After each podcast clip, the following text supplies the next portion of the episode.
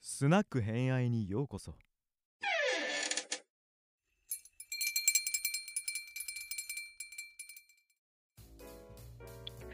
はい。では、徳川家康シリーズ第25回目。さあ、ラスト2回。さあ、ラスト2回ですよ。はい。 で、いよいよですよ。はい。いよいよ大阪の陣、はい。やってまいりました。来ましたでね。もさ、戦国無双 でさ、いきなり。 急はい。に、はいはい真田、真田うん。幸村うん。を敵にしてうん。やると、もう、マジ強いんだよね、真田さそんりゃそうよ。こ強いし、光ってるしさ。うんそうだった、そうだっで、あちこち出てくるしさ。た。うん。すんごいかき乱されてすっごいクリアするの時間かかるのね。まあ、実際あれ、家康逃げてるからね。そうあの3多分ねあの無双やったことある人とかわかんないけど大体1本20分ぐらいはいはいはい25。分ぐらいでクリアできるようにうなってんるじゃん。。うん。でもねやっぱね最終戦となって40分以上かかんないよ、ね。そうだよ。もうみたいな感じじゃない一回ゼロにしても、もう一回出てくるんだから、一時撤退とか言って。そううそういやいやえーみたいなさ、ん。でね撤退するたび強くなった感じだそも、うんね帰ってくるでしょ。そうえーみたいな、こっちのさ、まんじゅう足りないとかさ、うん 回復アイテムないみたいな感じになってさ、っそうていうのをね、毎回思う、大阪の陣の話。まあ、実際に家康死んだっていう話、都市伝説あるぐらいだからね。うーん。墓あるしあね、そう大阪にね。そうなんだ。んへえ。うんっていう、マジでどうでもいい話からスタートしたんですけど、あんまり実は大阪の陣って、真田丸見たうんぐらい。うんでも真田丸の描かれ方としてはさ、ほら、三谷さんが描くから、うんうんやっぱり、あれじゃないですか。あの、どっちかというと人間模様みはたいいなはいさはい。うん。なぜ真田がうん出たのかみたいな話がメインになってるから、うん戦の話ではないよね。うんうんなんか、淀殿と真田うん信繁、はいはい。幸村の関係、うん地がメインだったから、うん今回はちょっと別の方向から。はいん言いましょうかってことですね。はい。で、えー、と前回の話ちょっと振り返りをしますけど方向寺の鐘の文字の問題で、うん。えー、と関係がいっぺんに悪化しましたという話を、うん。は名い、前呼ぶな。そうでうん名前呼ぶんだったら許可取ればまあいけた可能性はあるんだけどおそらく取ってないだろうと。うん。で取ってないのが意図的なのか過失なのかが分かんないけど少なくてもその後のこううん交渉とか外交でもお互いの関係は全然良くならなかっうんうんうん。た。でここで大問題が起きます。はい。えー、と片桐勝元が暗殺されます。あさ ん暗殺されかけます、正確あに言そえば。れかける。あ、びっくりした。うん死んだかと思った。うん。いや、でもね、死んでもおかしくないぐらいの感じになりそうだったらしい。うんうんううん。んで、ここ、実はちょっと若干涙ぐましい話があるんですけど、はいうんえっ、と、暗殺計画を聞いた、えーとう豊臣秀頼が、えー勝元をクビにします。ほう。クビにしたんで勝本は堂々と,、えーとん自分の城に引きこもっちゃう大阪城を出て。はい。うん。でこれについて、えーと秀頼からすると、えー今回の外交交渉で彼うにん過失があったんでクビにしました。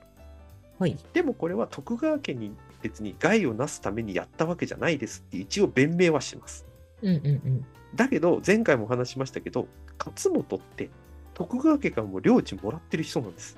うんで本当かどうかわからないけど、うん僕は僕はというか家康というかと、おえー幕府からすると片桐勝元を信頼してました。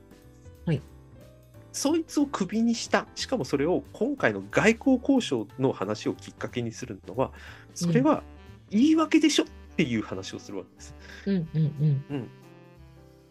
で事実、えー、と大野春長大野修うん理は、んマジで、えー、と片桐勝元を殺そうとしてたらしくてはいはい。うん。っていうことがあったのでもうこの弁明ができる状況が全然なくなっちゃって、うんうんうん。ね豊臣家はもう事実上もうやるぞっていうことになった、まあ、直接のきっかけね、うんうんうんうん。ただその前から、えー、と豊臣家はもう合戦になることを予期して準備はしてたっうん。ていうふうに言われていてで、ちょっと何回か前に話したんですけど、調停政策をこバックは行っていて、調停から、えーとうん官位をもらうためには、バックに届け出を出さないといけないよ、許可もらわなきゃいけないよっていう一応とうん取り決めみたいなのを決めてたんだけど、豊臣家はもうそれを破って官位もらおうとしたり、うんで兵糧を集めたり、浪人集めたりっていうことをやってきた。うんうんうんで、さらに各地の大名にも、いざとなったらよろしくみたいな書状を出してた。うんうんううんんここもやっぱりバックから突っ込まれる要因になってくるってことね。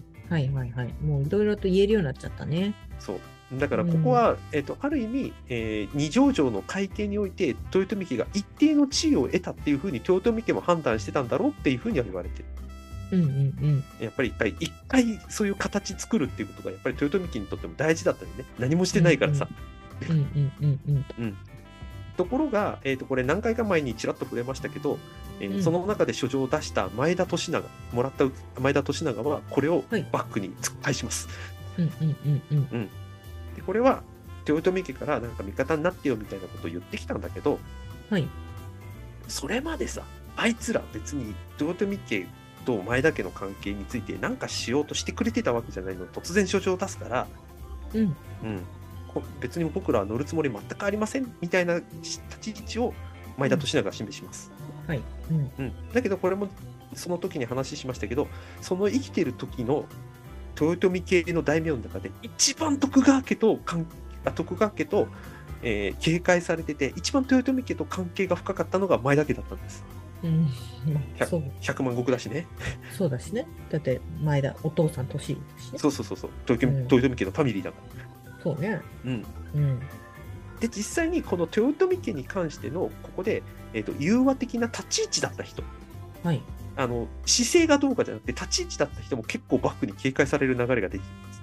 はいはいはいうんうん実は、えー、と家康の次男結城秀康、はいゆうきさん彼あのどうするやつでもちらっと書かれてたんですけど石田三成とちょっと親交があってうんなんかあれでしょ見送ってったからそう見送って実は刀もらってんだよね、あーおな礼んとかしてうんウィキペディアに書いてたそう石田正宗って言わ れ通称言われてる刀もらってて、でその後も豊臣家と比較的良い関係をやってたもんだから彼も、はいはいえーとまあ、死んじゃうんだけどそのす後の越前藩の息子うもん結構家康から警戒されてたっていうふうに言われてるぐらいうーん大変ねだからこの豊臣家の姿勢がうんバックとしてもう一回この姿勢ちゃんとお前はっきりさせろやとっはいはいはいっていう雰囲気になってくるってこと。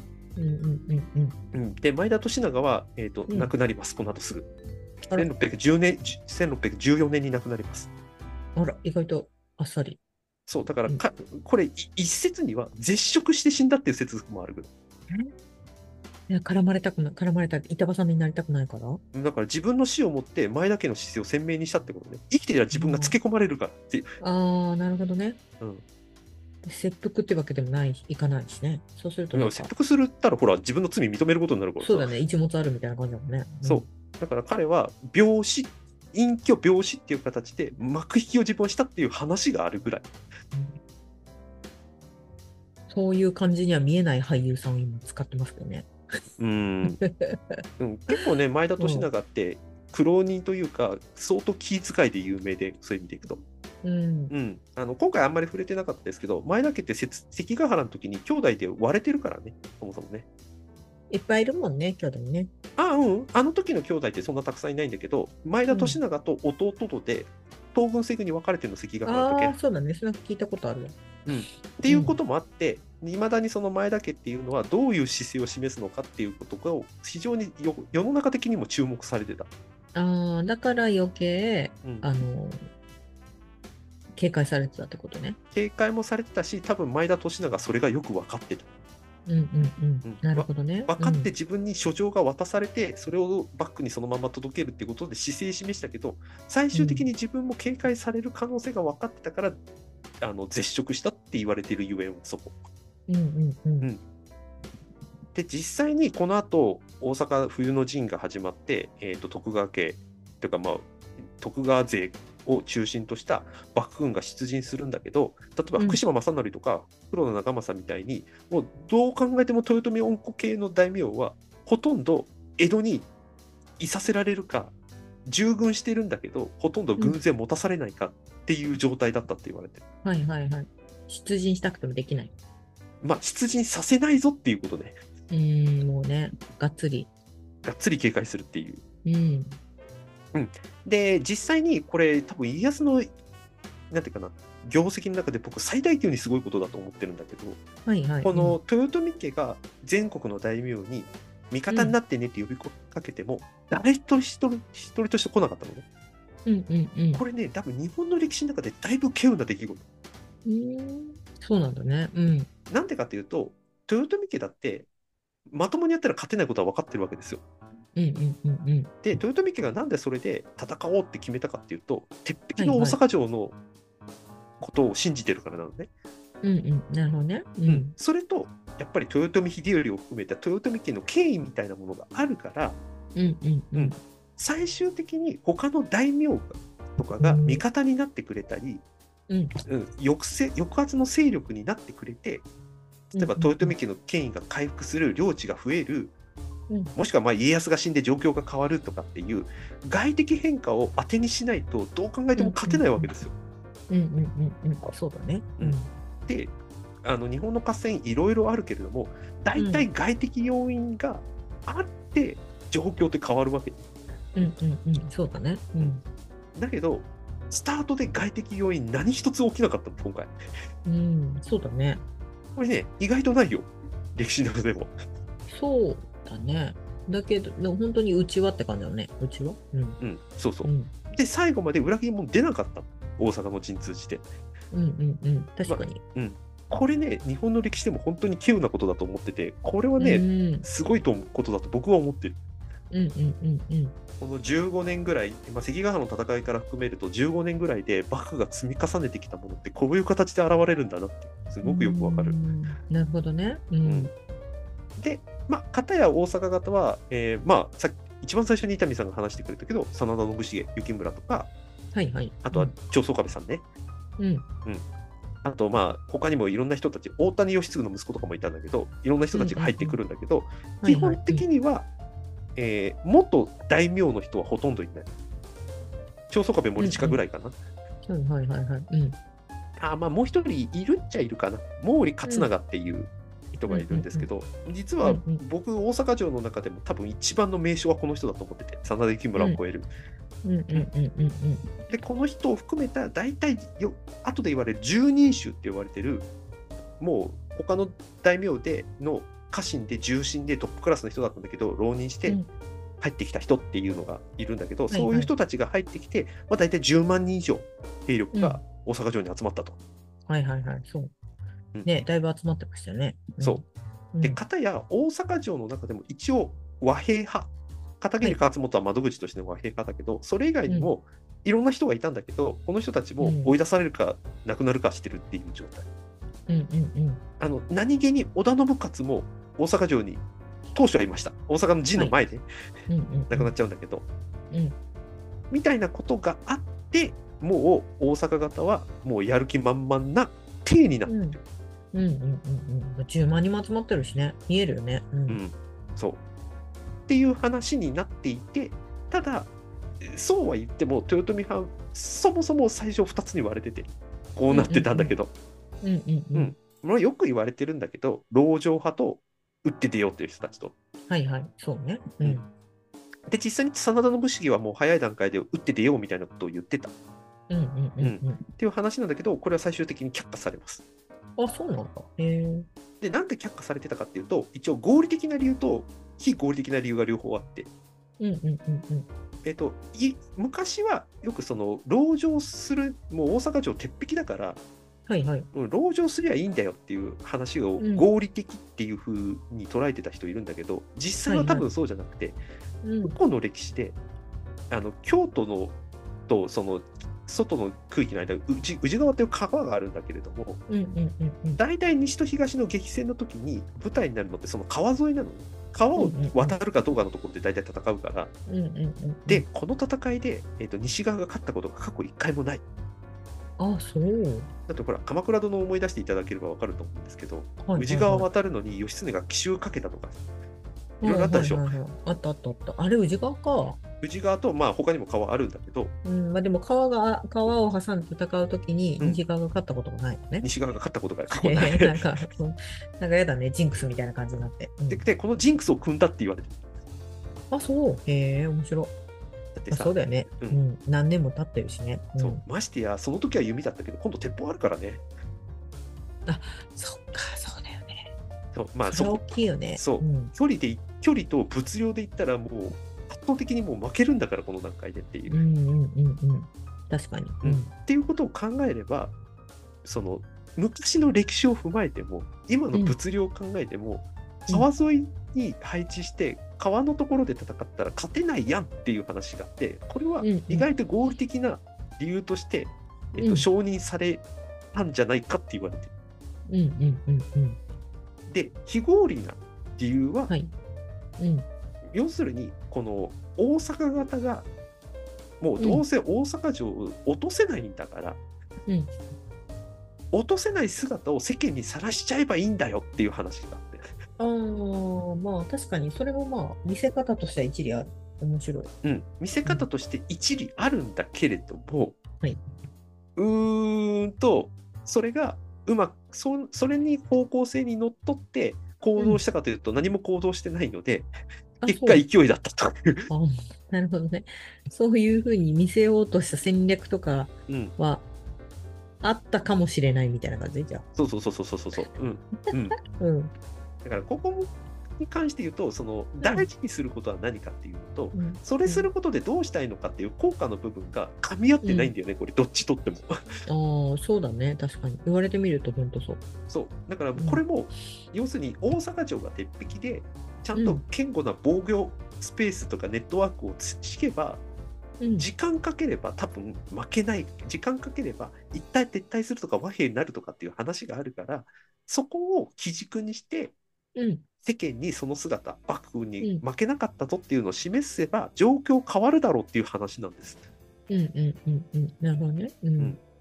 だからこれも、えー、と僕途中で話しましたけど外部要輪を当てにするっていうことが前提になってるわけね、ああ、もともとのその戦のスタイルがね。そうそうそうそう戦のスうタんイル。うん。籠城戦の話ねで籠城戦自体が悪いわけではないんだけれども、うん、うん、籠城戦するって物資の話となんていうかな信頼感一体感の話の両方を考えないといけなくてうん、うん、うん、うん。もうだいぶ前には話しましたけど、小田原攻め、えーと豊臣家が小田原を攻めた時だって、小田原城落ちてないんだけど、うん。もう降伏したっていうのは、新一体感が保てなかったから、あそこ降伏したわけよ。うーんなるほどね。うんうん。で、じゃあ、豊臣家はこの一体感の方を保てるんですかっていう話になるわけよ、本当は。すっごい難しいじゃん。もうハードル高いじゃん、もうそう。今までの話の流れを聞いてると。うん、だからそっちのハードルの方、何も考えてなかったのっていう話になるってことよ。うんだけど勢いで集まっちゃった。勢いで集まっちゃって、じゃあ勢いで集まった人たちを招いて、うんじゃあ合戦やって、合戦の軍議やってみろとかって軍議やるんだけど、その軍議に政治をめちゃくちゃ入れちゃってるから、うん。うん、別に俺たち入んなくてもよかったんじゃねみたいなことになっちゃうってこはいはいはい。そうね。うん。とここも、あのよくこれもよくありがちな話だけれども、家としての方向性と実行部隊との信頼感って大事やん。うん。そうですな。はい。でも、大阪型で合戦やったことある人、ほとんどいないわけですよ。うん。そんなに文官ば、文官ばっかだったのね。いや、っていうより、ほら、関ヶ原の戦いで主、主力的な人たちみんないなくなっちゃってるから、大阪型から。ああ、そこもいなくなっちゃったし、しかもあれからだいぶ経ってるしね。時間 10, 10年以上ですよ。で、その間にボッコボコ死んでるもんね。そうで、ボコボコしうんボコボコ死んでるっていうか、要するに、まあの時うのん。家康を除いた五大老五奉行がほとんど大阪方にいたわけですよ。うんうんうん。で彼らが誰一人として残ってないわけ今大阪方に、うんそうね。あと残ってる人どれぐらいの人ですかみたいな話 なわけうん、小粒だよね。まあ小粒って言われてもしょうがないよねっていうひどい言い方として。うん。そうで片や徳川家はもう戦国を生き抜いてきた徳川家康が自ら出陣してきてるわけうん。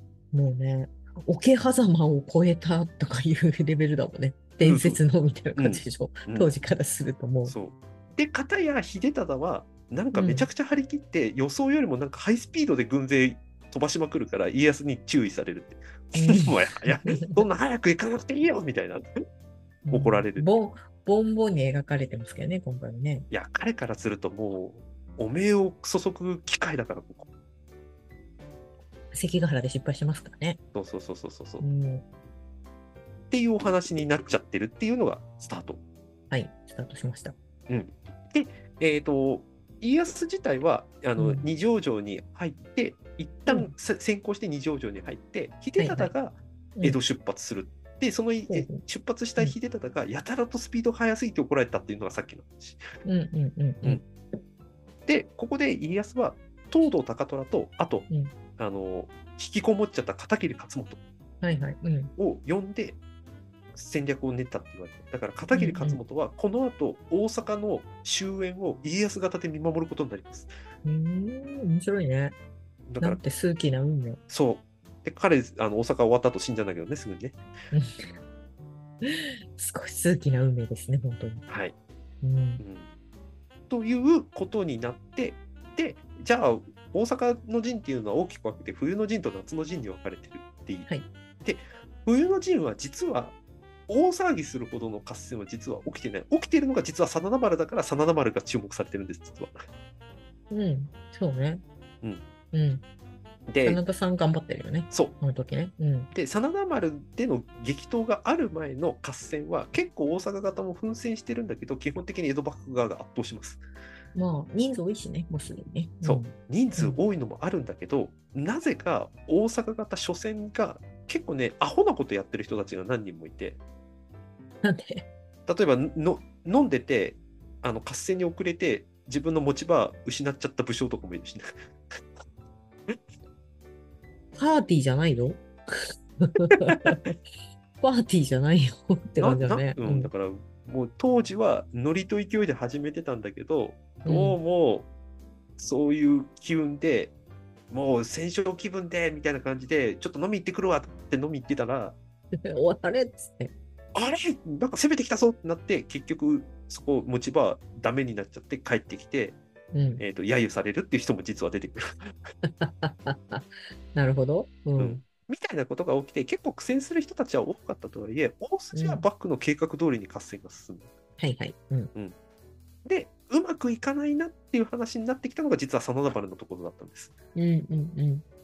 まあ、簡単に説明すると大阪城のところに出城みたいな形ですごく出っ張った形で砦というかほぼ城みたいな形ものを作ったのが真田丸って呼ばれている真田が作った要所なんですけども、うん、そこを前田軍その他が攻めてきたんだけど真田家の逆襲によって攻められて実はものすごい数の犠牲者が出たとバック側にうん。うんうんうんうんただまあこれはどちらかというと,、えー、と幕府側が張り切りすぎたっていう要因があってうんの張り切りすぎてた要因を逆手にとって真田側が撃退したっていう話があるんだけど、うんなるほどね。うんここら辺はなんか司馬遼太郎がすごくす鋭い指摘をしていてはい。あのここまで戦国を生き抜いてきた人だからやっぱりね、うん。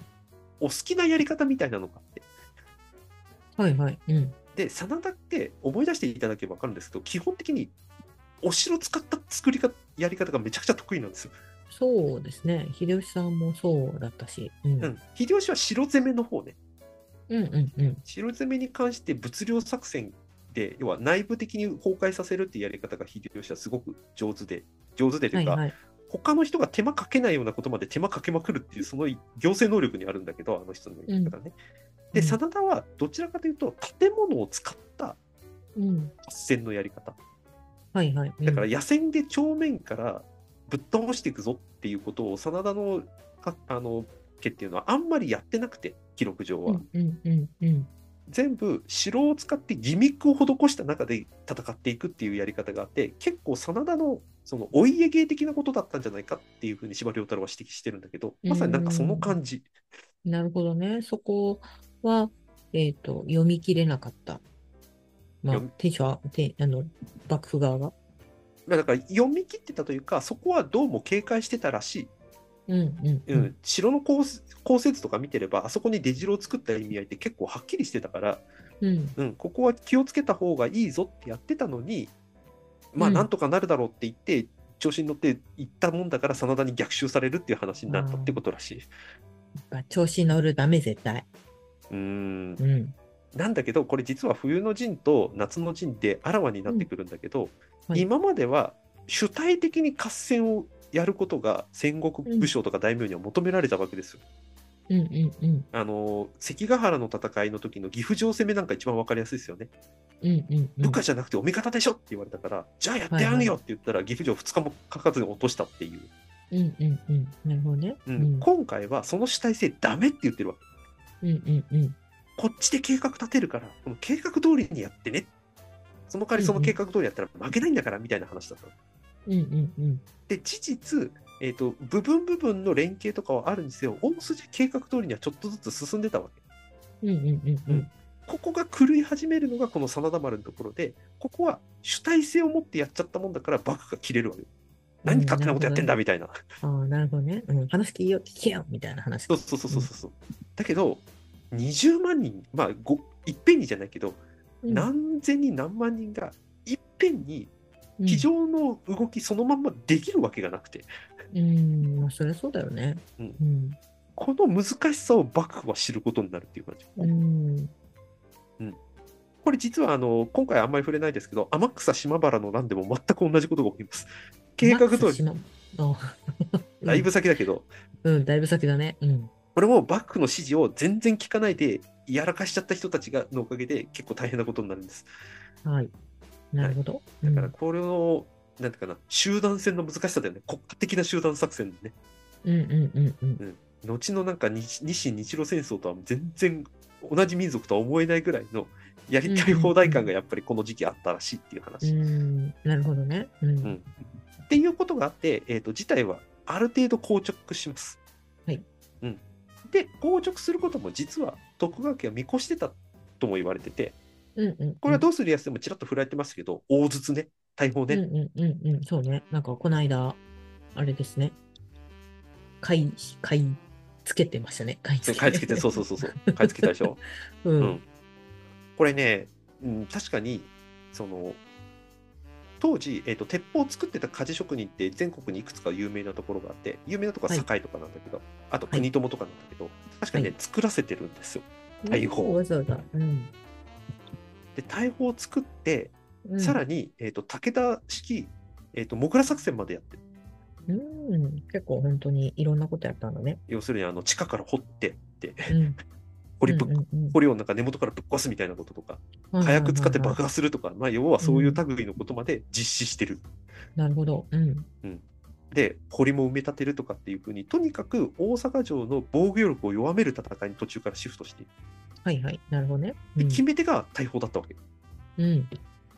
で一応それと同時に和議和睦交渉とかも進められるんだけどこの和睦交渉が大阪方が俺有利だろうって思って強気に出たところを見計らって今度は大砲を撃つっていうやり方をやるはいはいはい。なるほどね。うん。これでねびっくりするわけですうん。でマジでいそうだ。マジでイギリスから購入したあの大砲を持ってきてるからねあ、本当にそうなんだ。なんか、外との文化との交流をどうのこうのみたいな話してたけど。マジで買ったのをうん。もえっ、とね、そこが、えっと大阪城を撃った大砲がその中に含まれてるというふうに言われてます。本当かどうかはちょっとわからない。ああ、なるほどね。うん少なくともはっきりしてるのはあの全国にあったというか鉄砲作りで有名な国友のところから何問か買ってる。うん。うん。それは事実としてあそれはるんだ事ね実としてある。うん。なるほど。うん。うんみたいな話があってこの大砲によって大阪方は、えってなるっていうことね。うんあの、ヨドドのところに。そうそうそうそうそあう。れそれは冬夏のふ陣あ冬の陣の時に冬ね。の陣、うん。うんぶち込まれて、そうびっくりしたって。そうそうそうそうそう。なんかもう本当かどうかわかんないけど、ヨドドの近くに着弾して、うん。次女死んじゃったとか何人もっていそうそうそうそう、死ん死んじゃって、うんそれをぶち込んだのが飯直政の息子っていう、っそうそうそうそうそうそうそう そう。ていう話うん。をツイッターで見ました。はい。 はい。という話があってっていう感じで和睦交渉がこの行ったり来たりをするっていうことね。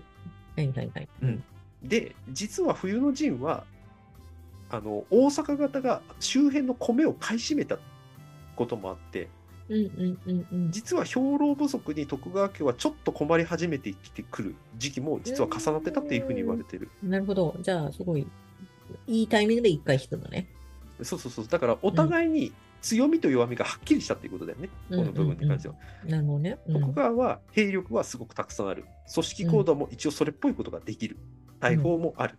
だけど、長期間維持するっていうためには、ちょっと膠着しすぎてるっていうこと。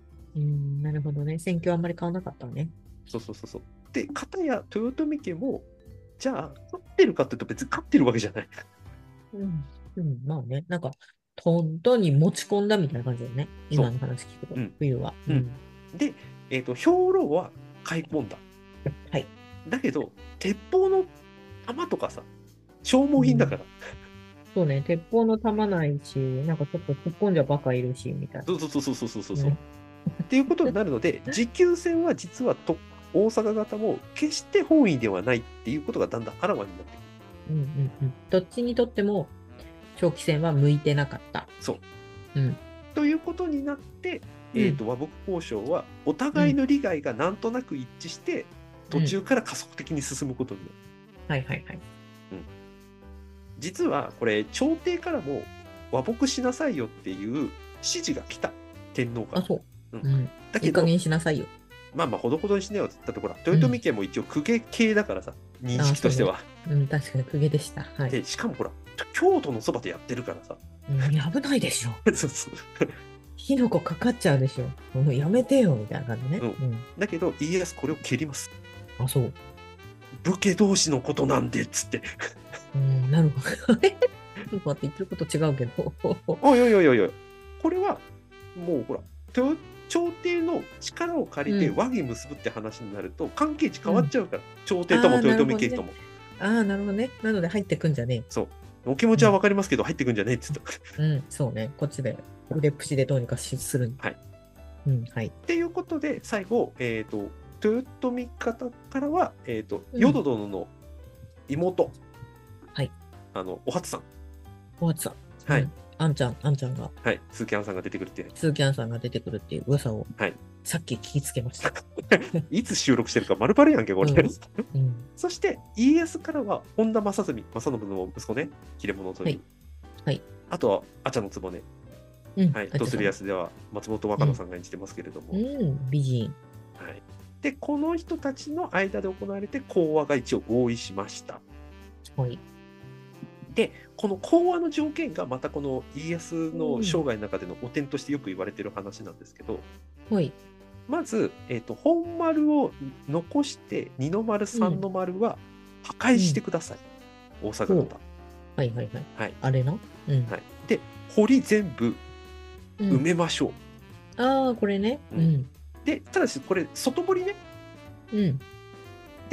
まあ、基本的にはこれで秀頼とか淀殿とかが人質に出すっていう話にしなかったんで、うん実はこの和議って成立するうんうんうん。さらに、えー浪人とかも別に道花、えーと追放しなくていいよっていううんうんうん。つまり城の防御力を下げることを証明にしていただければ、徳川家は別にいいよっていう話になって合意が成立する。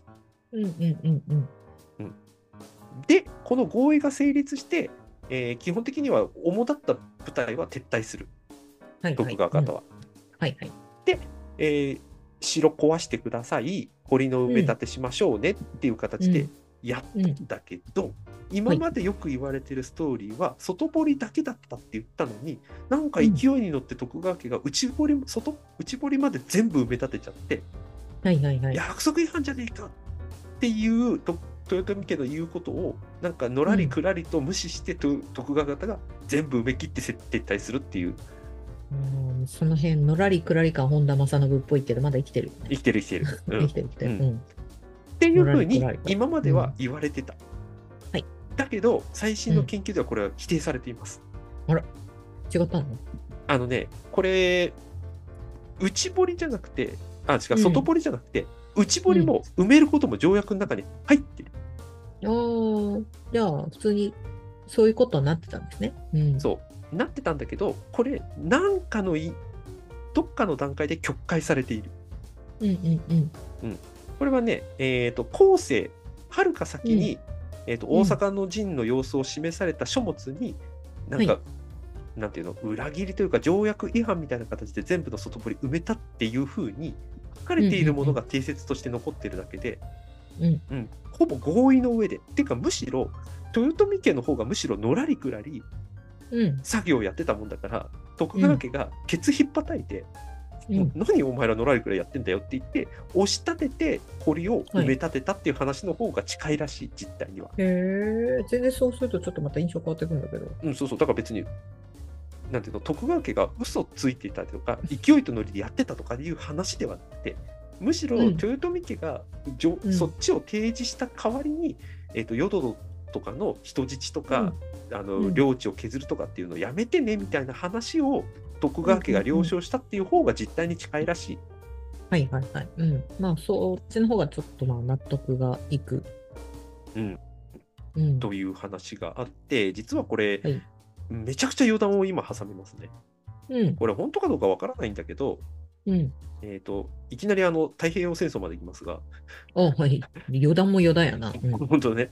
うん、で、えーと、昭和天皇が開戦する、はい。うんあはい。戦争するとうんこことを迷ってらっしゃって、えーとはい当時の歴史学者を諮問した、うん要は呼んで話を聞いたっていうことがあるらしいのね。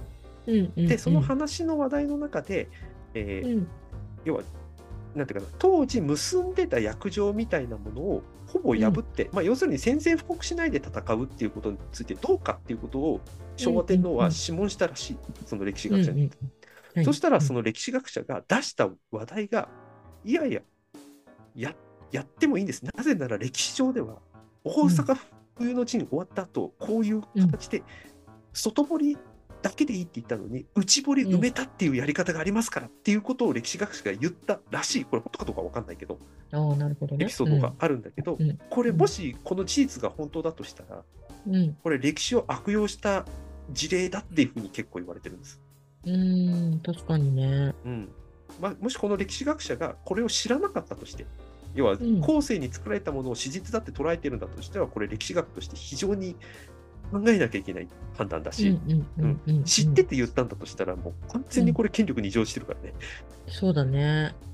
やばいね。ううんん。だから歴史をどういうふうに捉えるかっていうかどういうふうにその歴史の重みみたいなものを生かしていくかっていう事例として実はちょっと言われてるエピソードなんですこうれ。ん。なるほど、なるほど。うん、だからこれはね、こうななんかあんまり僕こういうこと言いたくないんだけどよくその歴史を正しく理解しようみたいなことのうんある意味、意味合いの一つとしてはこれだと僕は思ってるっていう感じ。うん。なるほどね。ううん。うん。というわけで、まあ、いいろいろあったにせよ一応うん和睦の条件を成立させることはできました。うんはい。ただし、えーお互いに別に軍備を解体は全くしませんでした。うんうんうんうん。で徳川方も結局鉄砲とか大砲とか作ってたらしいしこの期間。うんうんうんうんで大阪方も当然のことながらほら浪人とか追放しなくてもいいよって言ったからそのまま残してるわけですよ。うん、まあそうね。ううんん。でこうそうすると今度は大阪方がその浪人たちのコントロールができなくなってくる。ああまあ、街が荒れたって感じ。うん、そうそういうことも起きてたらしい。うんうんうんでこれこの話3つの意味で非常に微妙な話を含んでいてうん。はい。まず一つ、一番これが一番やばいんだけど、うん。京都危ないやんってなるわけよ。うん。これどっかでそれ知ってるぞ、それ。応仁の 的な。なんか聞いたことあるぞ、その話。うん。と本来、ほら、うん公家的な立ち位置を持っていた豊臣家が、浪人の扱いができなくて、京都を荒らすってさ、もうわけわかんないじゃん、言い訳割りとして。うん、わけわかんないね。うん。二つ目は、おあの豊臣家ってこの後どうしていくつもりなんですかっていうことを、豊臣家が表明できてないっていうことが問題なわけ。うん。まあ確かに。うん、確かに、役場では浪人とかめちあの追放しなくていいよって言ってるけど、はいはい。ううんん。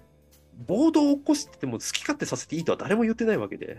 うん、そうだね。うんそれはちょっと違うね。うん、で前回からとかその数回前から何度もお話ししてる、えー、と権威の一つの抗議と抗議という権威の持っているうんうんとうん豊臣家の姿勢を結局世間に見せたらあいついらねえじゃんって話になるでしょ、結果。 うん、まあ確かに。う、うんんでそこのコントロールをするのがやっぱり豊臣家の役割だったはずなんだ。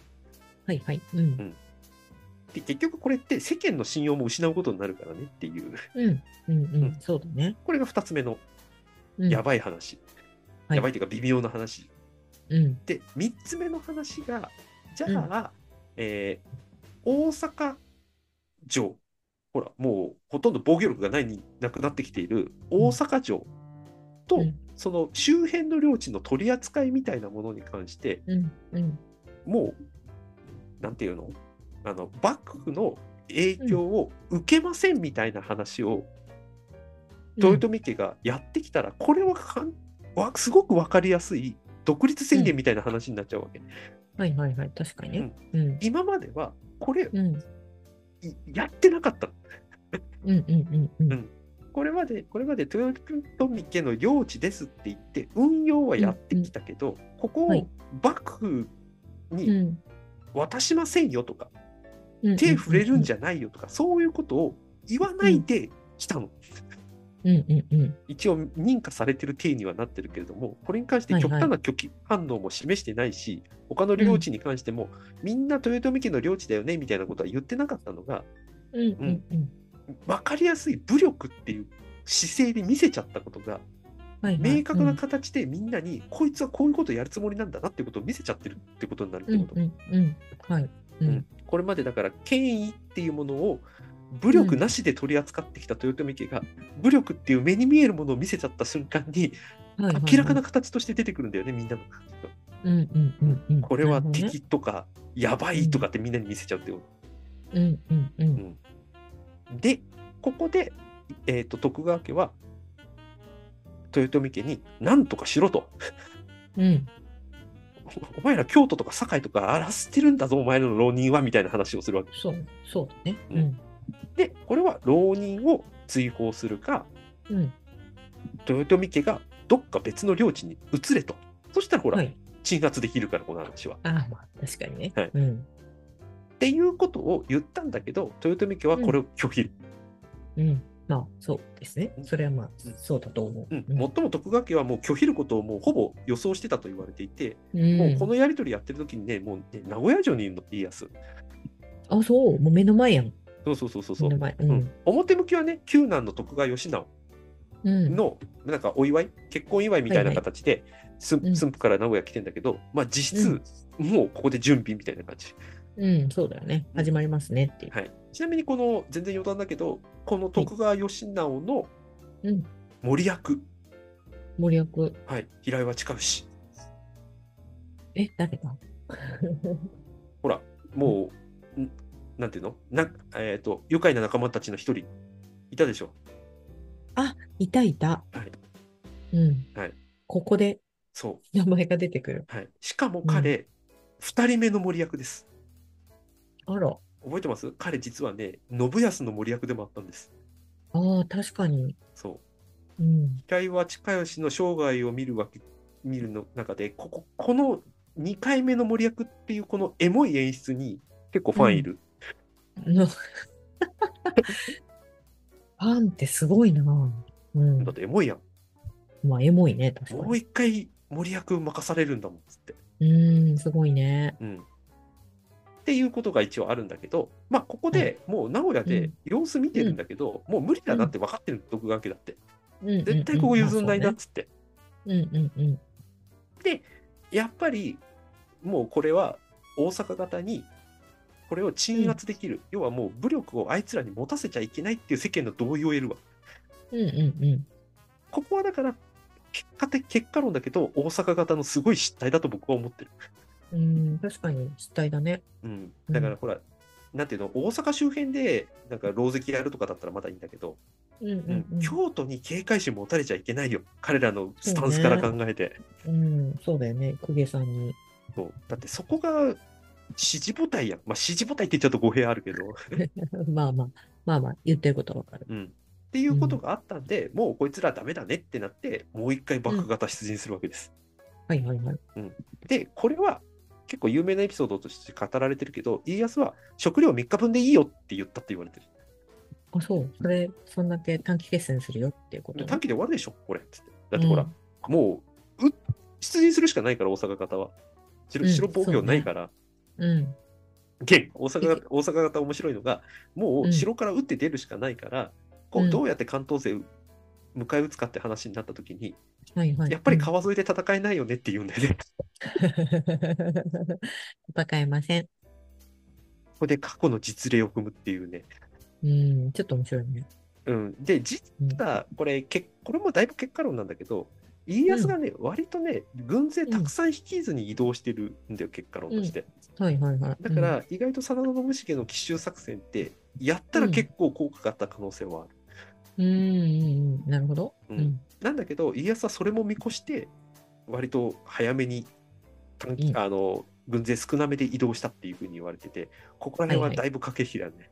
うん、そうね。でね、 うん大阪方、さらに面白いことが起きててね、うんうんうん実はこの時、豊臣方で関東と交渉に当たってたのは、大野晴長なんです。首里さん、あ、趣里さん、はいイケメン。そう。あの ね、彼がね、なんとね、城内、大阪城内で襲撃されるっていう事件が起きます。あら、誰におっとおっと。あら、なんでいや、だからこん今度は大野晴長のバックに対する姿勢に反感が上がってる。ああ、石田三成パターンやん。ただね、お石田三成パターンでもあるんだけど、これはね、三成と根本的に違うところが2つあって、はい。まず、さっき言った通り、冬の陣を乗り越えた大阪型に必要なのって、うんうん秩序と方向性だったわけ、さっきから何度も話してるけど。うん、そうね。じゃあ、それまとめるの誰ですかっていうと、本当は秀頼って行きたいとこだったんだけど、森役っていうか、ナンバー2的な位置にいたのが大野晴長だった。はいはいはい。うん。で、こそうのですねうん夏の陣にをもう一回戦おうっていうことって、豊臣方で本意だったかどうかは結構怪しい部分があって、うん、まあね。うん確かに。つまり引きずられて戦ってるみたいな話になるってことようん。嫌だっていう人たちもいたってことね。うん、だから微妙なラインだなっていう思ってたうん人も。うんうん、で、ここら辺を調停するのがリーダーの役割だったのに、これ調停できなかったの、大野春長が。はいはいはい。うん。だから、こいつ、やり玉に上がられるっていうこと。これが一つ目の要因。うんはいはいはい。ううんん。で、二つ目は、この大野春長の交渉が大阪方から全く満足されなかったっていう話があるらしくて。うんうんうん。。ここはだからら片桐勝元とやり方は違うけど、やっぱりね、外交官って、ちゃんとうん内側の承認得てないと苦しいんだよね。うん。まあ特殊な立ち位置だもんね。うん、外交官っつうのは。うん。あの、これ、日露戦争、まあこれも全然また余談言うけど、日露戦争の時のうん日本が勝った要因の一つって、外交官がめちゃめちゃ優秀だからっていうのが一つ言われていて、そうね。よく残ってるもんね。で、うんその時言われてたエピソードの一つは、外交官は首相になれる人材じゃなきゃいけないっていう話があったぐらい。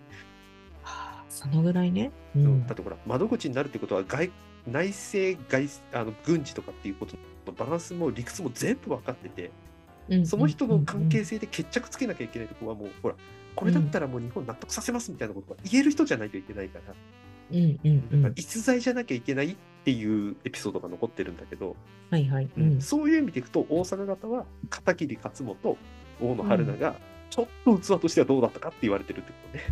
まあまあ、確かに。あんまりピンとこないもんな。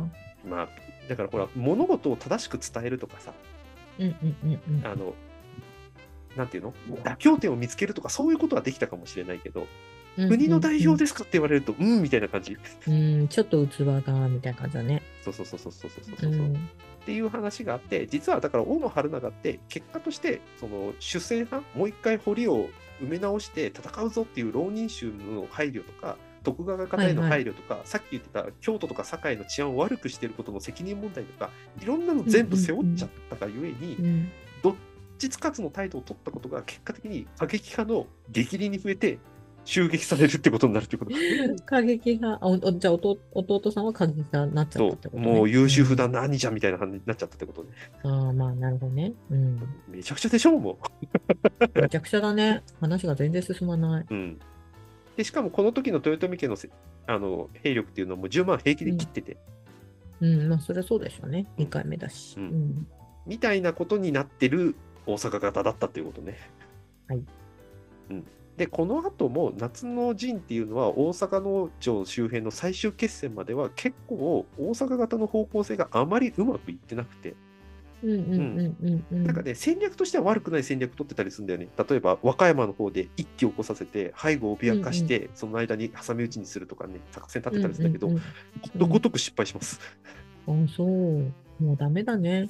うんガタガタやな。そうんで、あとは、これも結構有名な話だけれども、あのはい真田幸村信繁と、あと後藤又兵衛っていう黒田長政の重臣だった人はいはいはいはい。またべさん。はい。ましたね。はいうんが、あの大阪方の主力部隊っていう人たちが、徳川方を迎撃しようと思って出陣したんだけど、霧がかかってて、なんか約束の時間に到着できなくて、はいはい。 で到着してみたらもうかっこ撃破されて、ほとんど壊滅みたいな話とかね、なんだか悲しいですね。みたいなことが起きている。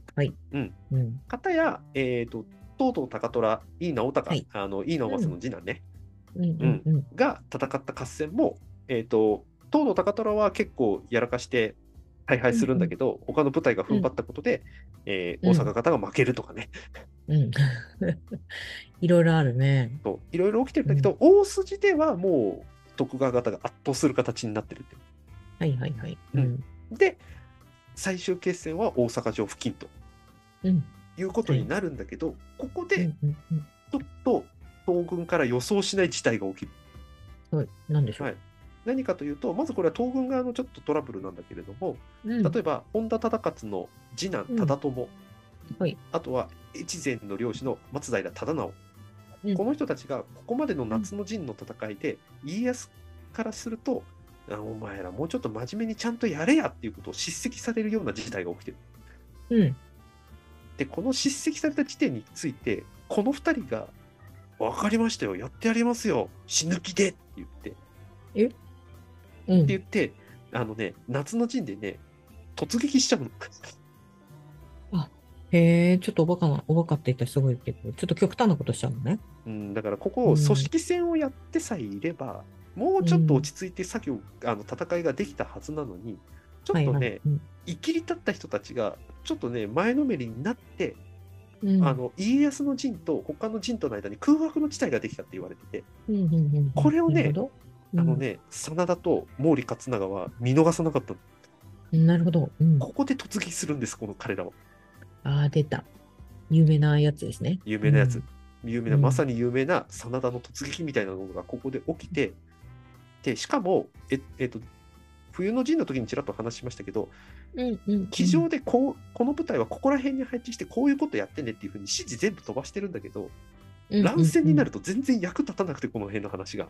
うんうんうんうんうん。で、しかも、まあ、本当かどうかわからないけれども、真田がはい噂流して、誰々が裏切ったらしいぞみたいなことを言ったから、うんうん集団戦に伝播して大混乱に陥ったらしい周辺のところが。なるほどね。疑心暗鬼になっちゃったよね。そうでこうのん隙をついて突撃した真田の部隊によって家康の本陣が壊滅したと言われている、はいはい。みたいなことがあってかなり戦国最後の合戦としてはかなり徳川家としては優秀の美を飾れたとはとても言えないような集大を晒している部分はあうる。ーん、なるほどね。意外とそういうことあったんだね。うんでここで、うんえー、とその風文を報告し、うん島津が国に報告したんだけれども、うこんの時に真田のことを日本一の強者って言ったっていうエピソードが有名でうんはい。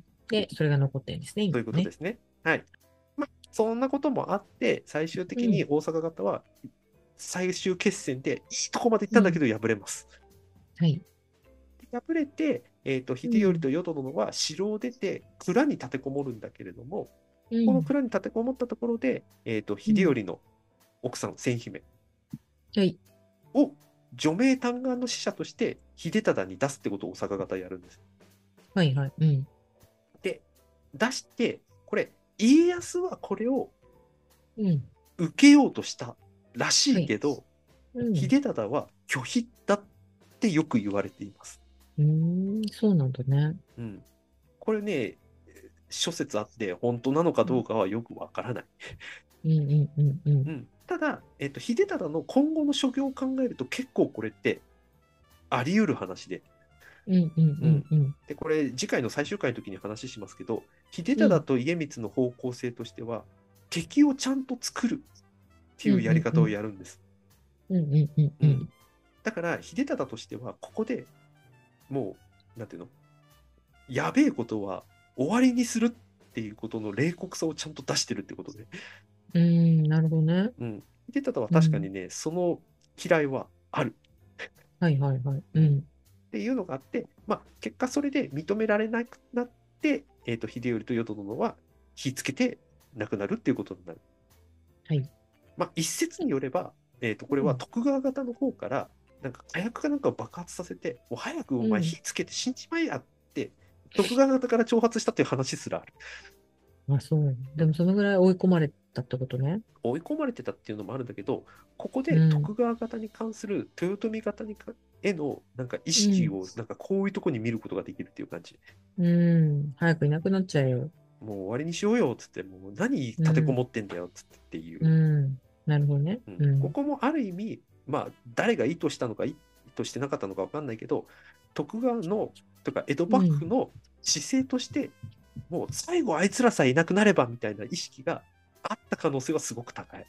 うん。なるほどね。うん、悲しいね。なんか江戸幕府がそういうふうに仕込んでたとも言えるし、仕込んでなかったとも言えるし、これどっちとも分かんないし、多分うんうん永久に解明されることはないけど、少なくてうもんそういう意図を持ってた人たちは、武将の中にはいた可能性はあるよねっていう。うん。そうね。ひあの、家康がそういうふうに思ってたかわからないけれど、そういうふうに思ってる人がいた。うん。うん。うん、結構それは、まあ、いるだろうなっていう。 うん。それはね、いるだろうなって思う。うん、実際にね、うんその家康がその大阪豊臣家を滅ぼしたくなかった理由の一つとして、コスト意識があるっていう指摘があって、はい。実際に大阪周辺のところって、まあ、70万石弱なんですよ、うん。領地としては。うんうんうんうん。全国数十万人の大名を導入し人材を導入してその後報酬与えるにしてはね少なすぎるんだよねこれうーん、70万少ないよね。そうでしかも70万取れないからさどうせっうん、まあそうね。ていうことを考えると、あのなんていうの低コストで勝って当たり前の戦いなのうんうんうんうん。なるほどう。んだから早く終わらせたかったってことね。早く終わらせたかったし合戦やらずに終わった方がコストかかんないっていう意味では確かにその通りなんだよこの合戦っていう、うん、確かにね。そう関ヶ原の戦いで700万石ぐらい取れたのとは全然次元が違うからこれはうんうんうんうんうん。うん早く終わらせよって言ってその意識がもしかしたうらんその家康政権なのか秀忠陣営なのかわかんないけどそこから浸透してた可能性は結構あるう。うん、そうね。それはなんかわかる。っていうことがあってここでようやくいろんなことが終わりました。ということで大阪の陣はたくさん一応エピソードあるっちゃあるんだけどあんまり話をしてもめちゃくちゃ細かい話しかないのでこれはなんかうなるほどね。うんうん、なんかスピンオフじゃないけど、なんか例えばさっきの細川家みたいに、家別とかで話すると、いっぱいこの手の話は出てきますと。そうだね。それはたくさん出てきそうな気がする。はい、うん、、はいいというわけで、次回最終回。いよいよ。聞いてくれてありがとう、皆さん。終わってないけど。早いい早よいよラストだよ、次。うん。なんでラストで喜んでんだよ、これ。うん、ね、何度も言うけど、うん聞かされた時に、うん。終わんのそれって思ってたのが、うんやっぱり終わるんですね積み重ねるとねっていでしう、ょうん、っていう感じなんですけどはい。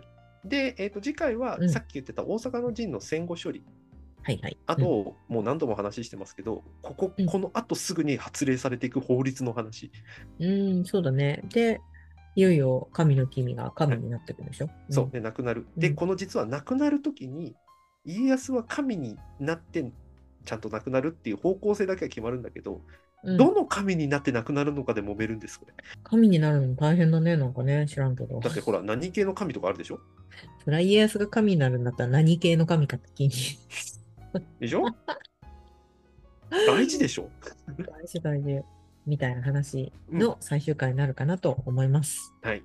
というわけで、ありがとうございますはい、次回もお楽しみに。はーい